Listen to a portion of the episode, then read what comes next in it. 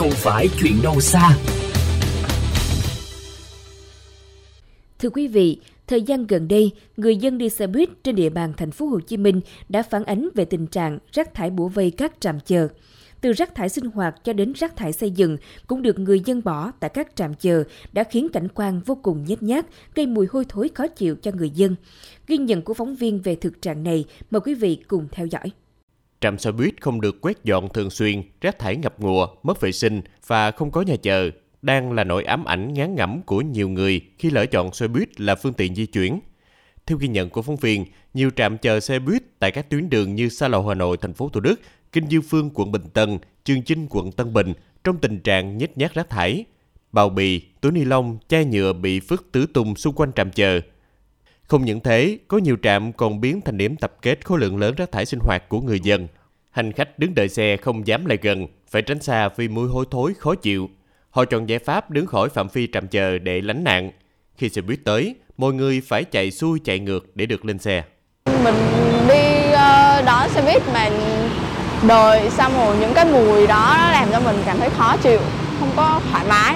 Trước hết là cái mùi nó rất là khó chịu mỗi khi trời mưa hay là nắng gắt quá anh. Nếu mà cứ để tình trạng nhiều hoài tụi em ờ, sẽ đi chỗ khác kiểu đón không có đúng trạm được á. Nên là nhiều khi cũng bị mấy bác tài bỏ qua không có rước.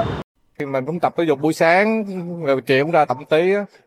Có nhiều người không ý thức có thùng rác sẵn ở đây bên kia không có nhưng mà nhiều người ta ăn uống để đây. Nhiều người dân sinh sống quanh khu vực cũng cho biết mỗi tháng thường có các công nhân vệ sinh đến các trạm để thu gom sạch sẽ hết rác thải nhưng được một thời gian ngắn, rồi đâu lại vào đó rác lại bị vứt bỏ tràn lan, lăn xuống cả lòng đường nhiều người dân muốn bỏ rác khi ngồi chờ tại trạm cũng không biết bỏ đâu, khi các trạm chờ không thấy sự xuất hiện của các thùng rác. Anh Mai Trung Tấn cho rằng cần phải bố trí thêm các thùng rác tại đây để người dân có ý thức hơn trong việc vứt rác của mình. Mỗi trạm cần phải có một cái thùng rác để mà cho người dân bỏ rác vào tránh cái um, cảnh quan, mất cảnh quan cho con đường với lại cái bến trạm đó.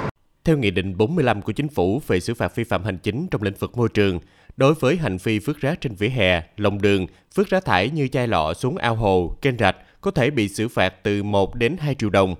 Tuy nhiên, câu chuyện thực thi lại là vấn đề vô cùng khó khăn. Ông Trần Quang Tùng, Phó Chủ tịch Ủy ban nhân dân phường 13 quận Tân Bình cho biết. Tuy nhiên trong cái phần, trong thời gian vừa qua cũng như là về thực hiện áp dụng những cái định định này, có những cái khó khăn xử lý về những hành vi mà để người dân mà xả rác vứt rác ra đường á.